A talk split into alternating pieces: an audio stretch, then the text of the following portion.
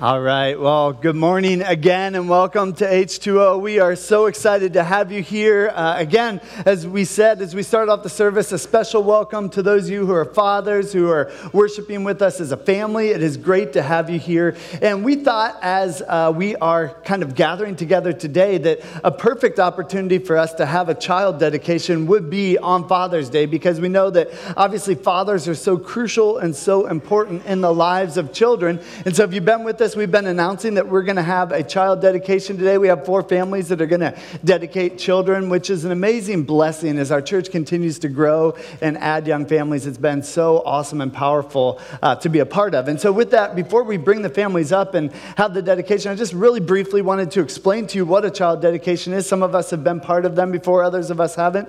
But child dedications have their root in scriptures all the way back to the Old Testament. You look at the prophet Samuel, and he was taken to the temple to be dedicated to the Lord. And then, even uh, closer to now, Jesus himself was taken to the temple as a young child and uh, he was dedicated before the Lord. And so we see this kind of tradition, this reality that, that for parents to say, I want to raise my children in a way that honors God is an extremely important commitment. You know, child dedication isn't just for the children, it's fun to celebrate them and see their little faces up here and watch parents like wrestle them, you know, as they stand in front of us. That's always one of the fun parts of, of child dedications.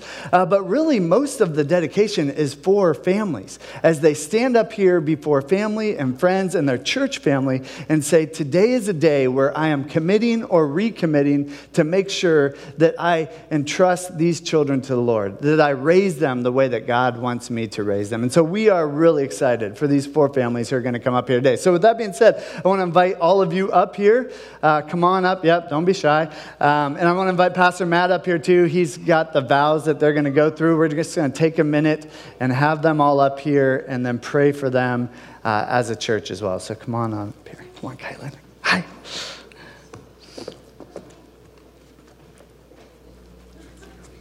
Yeah.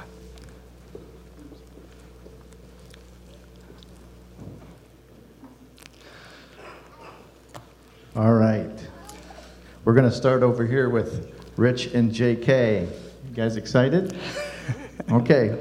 So we're just going to ask you four questions and you guys can just respond with we do. Rich and JK, do you acknowledge and accept Corin as a gift from God and ultimately that he belongs to God? We do. Do you commit your lives and marriage to God and seek to live a life that Jesus would want, knowing that your example will impact your children greatly? Do you commit to have a home centered on Jesus and make it a place where God's word is read, heard, loved, and lived out? We do. Do you commit to raising your children in a community of people that love and follow and serve God, knowing that through your patience, prayer, and community and God's work, that Corin will have a great place to follow God and make Him His the center of their life? We do. All right, I'm going to pray for you guys. God, we thank you so much for Rich and JK, just what faithful members they've been of our church for so long. We thank you for Finn. We thank you for Corin. And Lord, we just thank you that their family is growing. Lord, we lift them up to you. We pray that you help them to be the parents that you want them to be and that these two boys grow into the men that you want them to be. Amen. Okay, Chris and Lauren are dedicating Lucas today. Very cute. A little milk dribble. Okay, you guys can just answer we do after I share this. Chris and Lauren, do you accept Lucas as a gift given to you by God and ultimately that he belongs to God? Do you commit your lives and marriage to God and seek to live a life of Jesus every day, knowing that your example will impact your child greatly? Do. You commit to have your home centered around Jesus and make it a place where God's word is read, heard, loved, and lived? We do. Do you commit to raising Lucas in a community of people who love, follow, and serve God, knowing that it is through patience, prayer, community, and God's work that Lucas will grow up to have God as the center of his life? We do. Awesome. Let me pray for you guys. God, thank you for Chris and Lauren. Thank you, even as Lauren is on staff with us and such an important part of our church. God, we pray for them in this transition of, of being just two to now being three. Lord, we thank you for the Ballards and all that they mean to our church, God. And we pray for Lucas, God, that you help him to grow into the boy and the man that you want him to be. Amen. This is Anthony and Carolyn, and they're dedicating Jack and Dean today. You guys excited? Yes. All right. Just repeat, or just say we do after we respond. Anthony and Carolyn, do you acknowledge and accept that Jack and Dean are gifts given to you by God and that they ultimately belong to God? We do. Do you commit your lives and marriage to God and to seek to live a life like Jesus every day, knowing that your example will impact your children greatly? We do. Do you commit to have your home centered around Jesus and make it a place where God's word is read, heard, loved, and lived? We do. And do you commit to raising your children in a community of people that love, follow, and serve God, knowing that through patience, prayer, community, and God's work, that your children will grow into people that have God as the center of their lives? We do. All right, let's pray for you guys. God, we thank you for Carolyn and Anthony, and we thank you so much just that they're new to our community and that they want to raise their children in a way that, uh, that truly honors you. God, we thank you for Jack and Dean, and Lord, we pray that uh, as they grow, that you would help them to be the boys and the men that you want them to be. In your name we pray. Amen. All right, this is Patrick and Beth, and they're dedicating three of their kids today. You guys ready? All right, just respond with we do. Patrick and Beth, do you acknowledge and accept that Kaitlyn, Elliot, and Natalie are gifts given to you by God and ultimately belong to God? Do you commit your lives and marriage to God and seek to live like Jesus every day, knowing that your example will impact your children? Do. You commit to have your home centered on Jesus and make it a place where God's word is read, heard, loved, and lived? Do you commit to raising your children in a community of people who love, follow, and serve God, knowing that it is through patience, prayer, community, and God's work that your children will have God as the center of their lives? Awesome. Let me pray for you guys. God, thank you so much for Beth and Patrick and Lord, just their journey. God, we're so excited that they're a part of what you're doing here at H2O. And God, we pray uh, that as they raise these children, Lord, that you would direct them, guide them, and uh, continue to draw them closer to you. In your name we pray. Amen. I think we might have a little preacher here. That's right. I'm so tempted when I get up here just to be like that ornery uncle who eggs Yeah, the kids pretty fun. on and gives them candy and stuff like that. Because that's, but uh, yeah. I want to push that straight up. Okay, we got a word from the Lord. awesome. Well, one of the really last parts of a child dedication that, that we love to celebrate is really it's about the families, it's about the children, but it's also about the church. And the beautiful thing of the body of Christ is that we get to come together and continue to push one another forward. And so we actually have a couple questions for the church body that we would love for you to respond in uh, with. We do if you can affirm these questions that we're about to ask because we believe it's important for the church community to surround these families as they're seeking to raise these kids uh, in Christ. So I'm going to ask you this question, and if you can say it with a, with a good conscience, uh, we'd like every single person to say we do. So, as a church community, do you commit to loving, serving, equipping, and supporting these parents and families to become the parents that God desires for them to be? We do. And as a church, do you commit to living as Christ like examples, pointing all of these children to God in all that you do? Awesome. I'm going to do one final prayer and then uh, we'll continue on with the service. God, we thank you for, for children. Lord, what a blessing. We thank you for fathers. We thank you for mothers. We thank you for your plan for our families. God, would we be a church that equips and encourages uh, these families to point their kids towards Christ? That would they grow up to be men and women who do amazing things for you and have an eternal impact? We pray all these things in your name. Amen. Amen. So you guys can give these guys a round of applause. Thank you. And we got a little gift for you when you go off stage, a little Bible for all your kids. So Sarah will bring those up.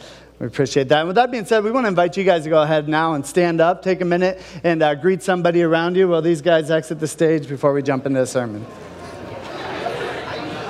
All right. Well, again, we're excited to be together on this Father's Day. Uh, it is probably going to be one of the hottest days of the summer. We got the AC cranking as much as it'll go, but when you get a bunch of people in here, it's a little bit warm. But it's awesome to be together as we continue um, this series that we're calling Upside Down. Throughout this whole summer, we're talking through this theme of upside down. And the reality is, as we set up and launched into this series last week, that when you look at the life of Jesus, Jesus truly came onto the scene and turned things upside down. He really turned the whole world upside down. In fact, uh, the world has never been the same since Jesus came, has it? I mean, we, we count our days, we count our calendars by the time that he was born. And so he literally transformed and turned things upside down. Not only that, but the things that he said were oftentimes kind of viewed in an upside down way. They were viewed in a countercultural way. Jesus would say these things that nobody else would have said during that time. He would say things like, hey, uh, if you want to follow God, you have to actually love your enemies. He'd say, it's easy to love people who love you. You actually have to love your enemies.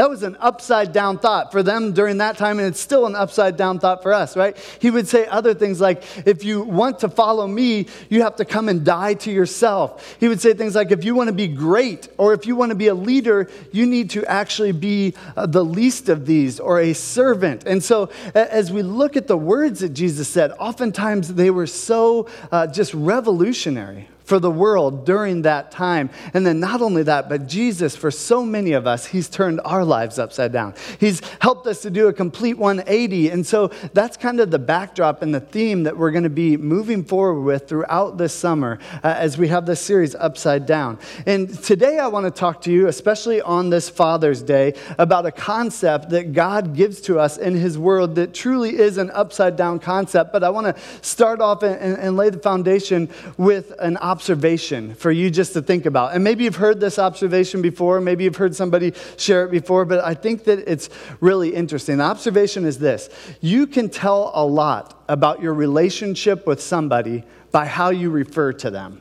Maybe you've heard somebody say that before, but think about that for a second. You can tell a lot about how you relate to somebody by what name you call them right? Okay, so let me give you some examples and I'm going to tell you why this matters. Have you ever got a, phone call on your, your telephone? It's a number that you don't recognize. And against your better judgment, you pick it up, right? And at the other end of the line is this voice, usually in some type of accent. And as you answer the phone, uh, my name is Brian Wiles, so they'll say something like, hello, is Mr. Wills there? You know? And they, they butcher my name, right? And so I can tell right away if somebody calls my phone and they don't know how to pronounce my name, they probably don't know me at all, right? They probably don't know anything about me. So that's significant because I can know, I can hang up right away, right? That's what most of us do.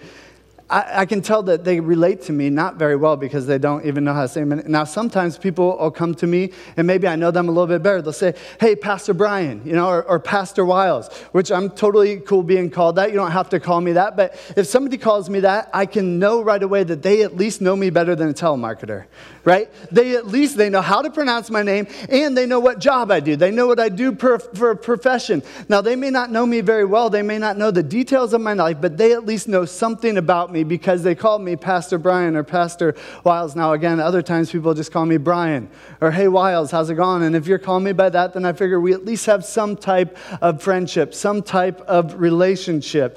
Uh, another really interesting one for me, I, have shared this with some of you before, um, but uh, when I, nobody in Bowling Green calls me this, but when I go back home, I'm from Wooster, Ohio. When I go back home, as soon as I walk into pretty much any gathering that, that would be related to my high school, every single person from like 80 year olds down to, you know, kids, they call me Goose, okay? It's like, hey, Goose, how's it going? Because that was my nickname in high school. When I was in junior high, it's not because like the cool Top Gun Goose example is when I was in junior high, they said I ran like a goose when I was running track. Somebody called me that. I decided not to fight it and just went with it, and it stuck. And so I would play basketball, and basketball is big in our area. And when I'd run out on the court, everyone would go, Goose, and it just stuck. You know, it sounded like they were booing me. My mom was mad at first, you know? Uh, but, but that's like what I'm known by when I go back to, to my hometown. So they knew me during a certain period of my life. I can tell that they, they know something about me. They know where I'm from. They knew me during that time. Now, take it even a little bit further. My wife and I, right? Uh, my, my wife and I, wouldn't it be kind of weird if she like botched my name all the time, you know? Uh, my wife and I, we have like special names that we call each other. I won't make you uncomfortable and tell you all those special names, but it's, it's things like babe and honey and, you know, even more intimate names because, because the people that we're closest with, think about this for a second, the people that we're closest with, we have the most intimate connections with, we have the most intimate names for each other. And then on this Father's Day, think about this reality for me. You know, I have three kids 11 year old, 9 year old, 6 year old, Sam and Allison and Isaac. And they call me a really special name, right? They call me dad. They call me daddy, you know, and when they were younger, there would always be daddy. And, and you, you, hear that name, and there's just something pretty intimate and special about being a parent, being a mom or a dad. And, and those names are extremely important. I tell you this because what we call people, how we refer to people, it matters. It signifies something about our relationship with them, doesn't it? You know, just like it'd be really weird if a telemarketer called me up and said, Hey, is daddy there? You know, I'd be like, This is something's gone wrong. You know, you can again relate to somebody by how you refer to them. And as I think about that here today, I want to uh, make a proposal to you today that the same is true with us and God right? Just the way that we interact with one another by how we refer to one another signifies how close or intimate we are with one another. The same is true about our relationship with God. Think about that for yourself. How do you refer to God? Maybe you don't even refer to Him much at all. Maybe you're here and you're wrestling and you're searching. Maybe you're here and you would even say, I'm not even sure that He exists. So if I ever do talk to Him, I just say, Hey, I hope somebody's up there, you know? That would signify something about your relationship with him. Or maybe you call him like, hey, the big man upstairs, you know? There's, there's nothing wrong with that, but that would probably signify something about your relationship with him. Well, today, as we're continuing on with this upside down series, I want to press into a reality that the Bible talks about over and over again. And the reality is this that God invites us to call him one of the most intimate names in all of language. One of the most intimate names, God, our God, the creator of the universe, encourages us, invites us to call him Father, invites us to call him Dad. One of the most cherished names in all of language, he asks us and tells us we can call him that. And we're going to talk about the implications for that today. Uh, it's a really interesting concept because maybe you've kind of grown up in church and you've said the Our Father, or you've just kind of thrown that word around without really thinking about the power of it. But today I want to kind of deconstruct that just a little bit and think about the privilege that God invites us into as He allows us to call Him Father and even more intimate, Dad. Uh, you know, it, it, was really interesting. Uh, about a month ago, um, Sarah Birchfield, she's one of our staff members. She does awesome work with a bunch of international students. And so it's one of the, the cool ministries that, that we have here at H2O. And uh, I got invited to speak at this Christian Muslim dialogue. It, was, wasn't really a debate, it was more of a dialogue. And uh, me and this actually professor that was brilliant, uh, Islamic professor um, up at Toledo, we got to have a dialogue. And one of the questions that came up from so many of the Muslim students that were there, these really um, just, you know, sweet, good hearted Muslim students, as we started to talk about the character of God, I started to say how God uh, uh, invites us to call him Father. And, and right away, the hands are just going up right away. Well, what do you mean by that?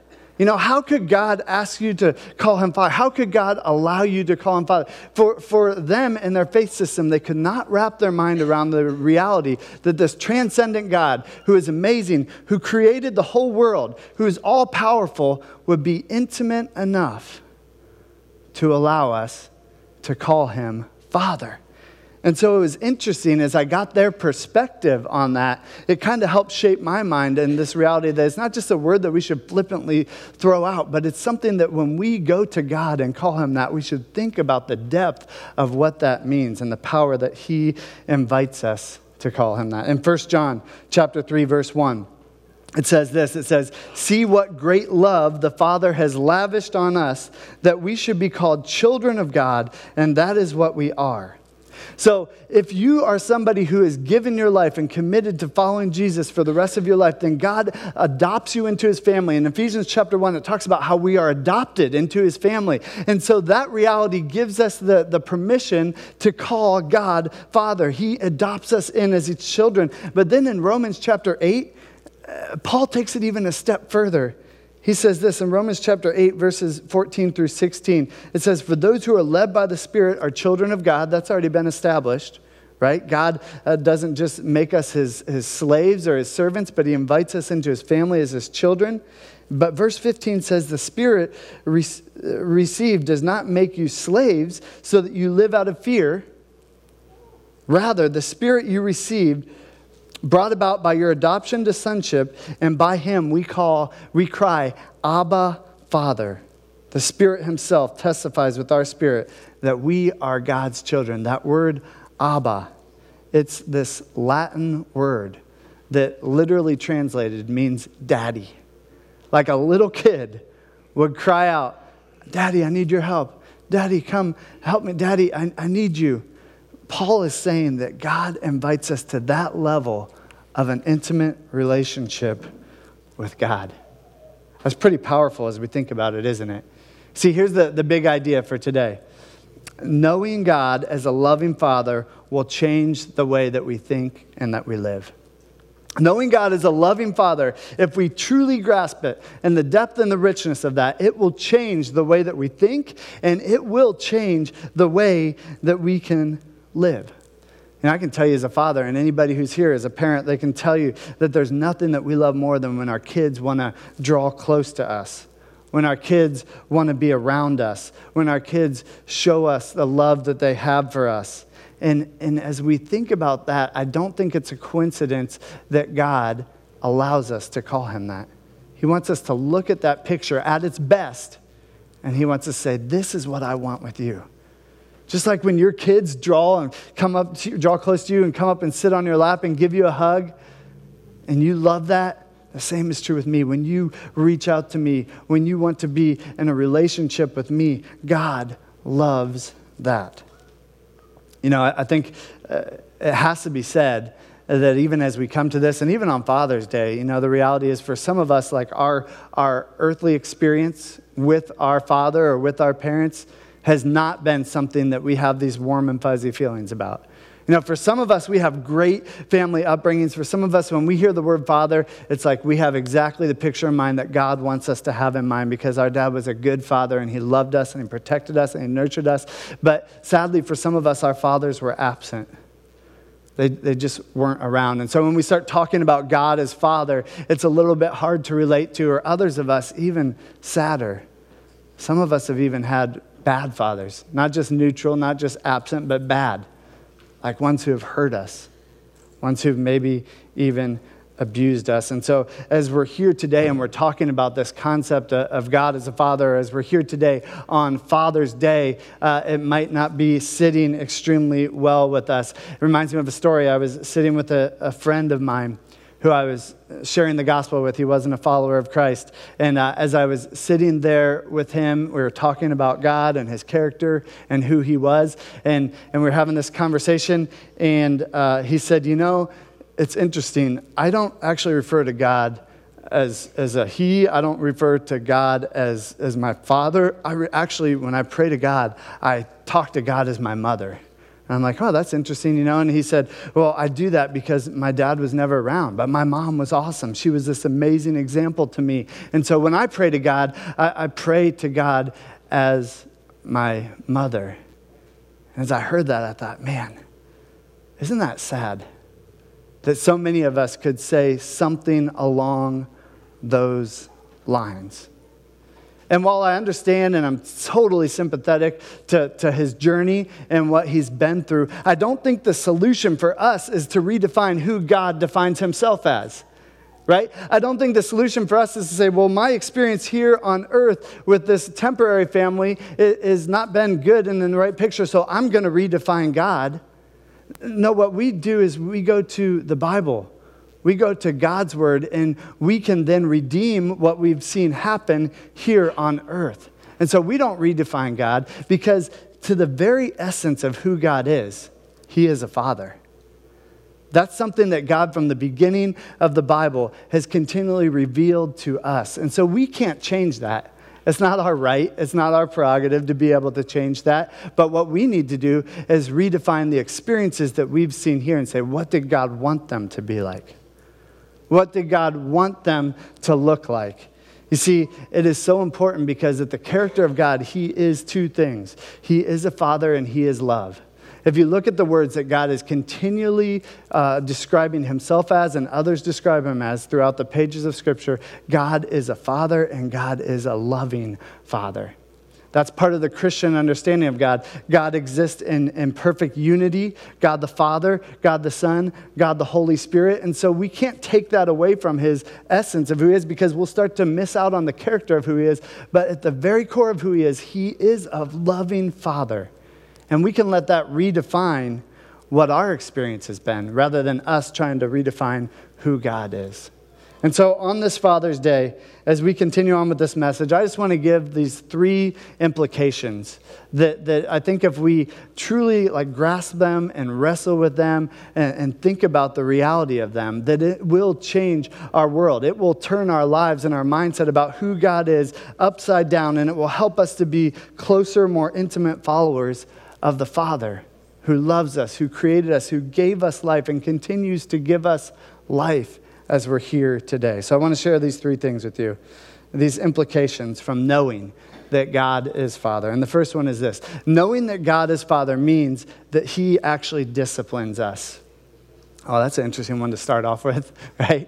Knowing that God is Father means that He disciplines us. You know, for those of you who are parents, you know that this is like one of the most challenging parts of being parents because you love your kids so much. But you have to put up boundaries for your kids to grow into the people that God wants them to be. You just literally have to, or you have to do that to keep them alive as well. You know, those are the two things that usually work together. And if, if you're a parent, you know that they're always pushing those boundaries. Like it's just part of like the kid DNA to constantly push the boundaries. If we give our kids a bedtime, I will guarantee you at that very bedtime, they'll be up walking around, you know, saying that they need to do one more thing or one more drink of water or they just have a few more things that they have to get done. It's like a boundary that has to be pushed. And I have great kids. I can't imagine for those of you who have terrible kids, you know? I mean, the kids just love to push the boundaries. We, ha- we have this, this pool at our house, and it's not very deep. And so uh, we're told our son, Sam, it's like, you're not allowed to dive into the pool because why? We don't want you to break your neck. And so Sam jumps into the pool head first. And I'm like, buddy, I just said you can't dive in the pool. He's like, I wasn't diving, I was jumping in head first. And I'm like, no, that's what I mean. I love you, bud. I don't want you to do that. I'm not trying to take away your fun. I care about you. You know, they, they constantly push the limits, see what they can get away with oftentimes. You know, and we love them anyway, don't we? And I was, I was thinking about that. I was thinking, I actually don't think that's like in kid DNA. I think that's in human DNA, isn't it? Thinking about my own life and thinking about God as a father and thinking literally there are so many times where I'm tempted to push into those boundaries that God has put in, in place. There are so many times where I'm tempted by the allure of, of sin, where I'm tempted to say, God didn't really say that.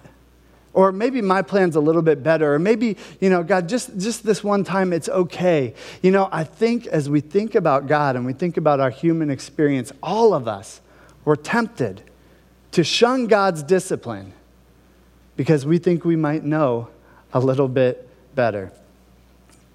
I, want to read this, this verse with you. It's out of uh, Hebrews chapter 12, verses 5 through 8. It says this says, My son, do not make light of the Lord's discipline, and do not lose heart when he rebukes you, because the Lord disciplines the one he loves, and he chastens everyone he accepts as his sons. Endure hardship as discipline. God is treating you as his children. For what children are not disciplined by their father? If you are not disciplined, and everyone undergoes discipline, then you are not legitimate, not true sons and daughters at all. So, just like I would not be a good parent if I didn't put some things in place to help my kids grow into the men and women that God wants them to be, just as that is so true of us, the same is true of God. And so, if you're here today and you're going through some type of hardship, if you're here today and like you feel like you're in this season where God has been saying no, you have some plans for your life and they just don't seem like they're working out.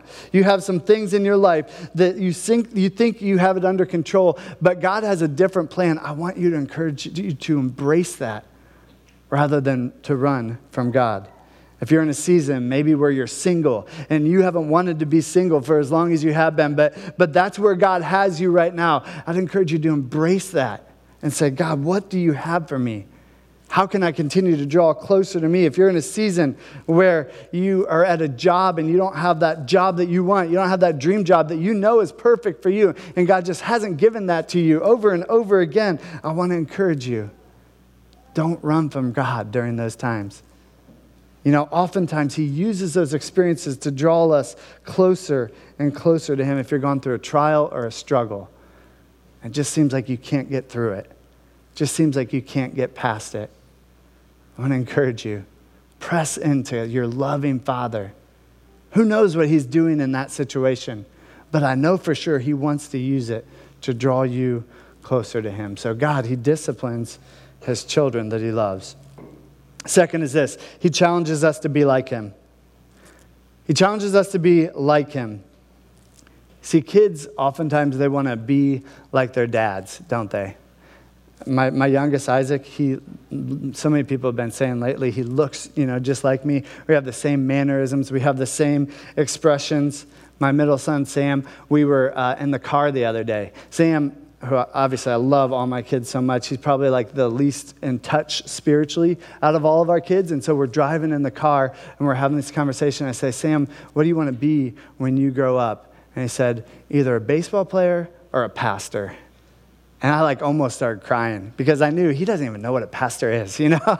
like, he, I don't think that he really wants to be that at this point in his life, but he knows his dad's doing it. He knows that's what his dad is doing. And so he says, That's what I want to be when I grow up. We have that same experience, right? We, we, we, root for the same sports team. Dad, do we like the Browns or don't we like the Browns? It's like this mm, yes and no. It's, it's complicated, you know? We have this thing where it's like they want to emulate you, they want to be like you. And I think the same should be true with us and God.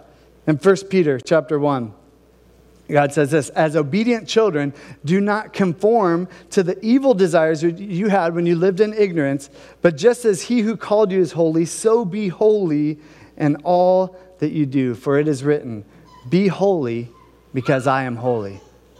Why does God call us to the standard uh, of living pure and holy lives? Because that's what He is. That's what our Father is. And so, just like a little kid wants to emulate their parents and their dad, the same is true with us when we truly grasp the reality of who God is, that He loves us, that He cares for us, that He is this loving Father. Then we can start to realize that we want to grow closer and closer to Him. You see, this is a phrase that we say around here a lot at H2O, and I think it's so important because we are not at all into behavior modification. You know, being a follower of Christ isn't just about being a good person. It's not about just keeping a bunch of rules. We can't stand behavior modification, to be honest with you, because the reality is oftentimes it drives us further and further away from Jesus because we think that we're good people. But the reality is we need to get closer to Jesus, realizing that we need him every moment of our day. And the way that we change and grow and mature is we don't modify our behavior, but we realize who we are. So we say this phrase at H2O oftentimes when we know who we are, then we know what to do. Have you grasped that reality? When we know who we are, then we know how to live. Then we know what to do. And that's why a message like this is so extremely important. When we know that God is our Father, that we're His children, that we're children of the God Most High, the Creator of the universe, the Holy One, the powerful One, the Mighty One then our lives and our desires start to align with God. And so our behavior does change, but it's not out of just modifying it or trying to be good people. It's out of recognizing that God loves us and that as we love Him, we continue to look more and more like Him. And what does He look like? Holy, perfect, pure. And so as we grow and as we mature, our lives reflect the character of God more and more. When we know who we are, we know what to do and we know how to live. See, that's the reality that God, as our loving Father, when we recognize that, it changes the way that we think and that we live. I'll close with this. Third thing God, He loves us and He will always pursue us. A loving Father loves his kids and he will always pursue them. 1 John chapter 4 verses 9 through 10. This is how God showed his love among us. He sent his one and only son into the world that we might live through him. This is love, not that we love God, but that he loved us and he sent his son as an atoning sacrifice for our sins. See, God pursued us. You know, sometimes we say things like, I found God, and, and, and I get that. I've said that same type of thing too. But the reality is, God is the one who initiated that. God is the one who came after us. God is the one who loves us and sent his son to die for us. And so, God, as a loving father, is always pursuing us. Always saying, Listen, I see you in your brokenness. I see you in your pain. I see you in your sin, but I've made a way back. And I've made it so clear and that way is Jesus.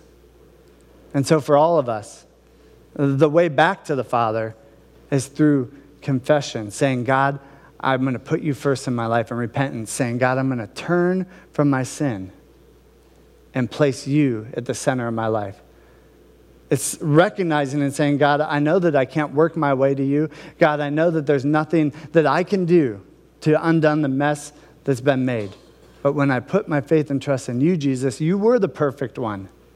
You've already lived a perfect life. And so, in that moment, God exchanges his righteousness for our sin and brokenness, and we get to be invited into the family of God. That's what it means to be a follower of Jesus. You know, it's sad. Some of us, we almost think that God's given up on us. Even some of us who've been in church for a really long time, who probably know academically, oh, I know that that can't be true. God loves us. But some of us, deep in our hearts, we think God's given up on me. What I've said, what I've done, what I've been through, He can't truly love me. But the reality that God is a good, loving Father grounds us in the truth that He will never give up on us that there's nothing too big, that there's nothing too far, that there's no sin too great to draw us back to Him. He sent His Son to make a way for us to come back and rest as His children, as His sons, and as His daughters. This is the gospel. This is what it means to be a follower of Jesus. It doesn't mean that we're perfect, doesn't mean that we're going to get it right every time. It simply means that we're committed to making Jesus the center of our life and loving Him and accepting God as our Father. So on this Father's Day, I want to encourage you wrestle with that and rest in that, that truth that God loves you as a perfect Father. Let's pray.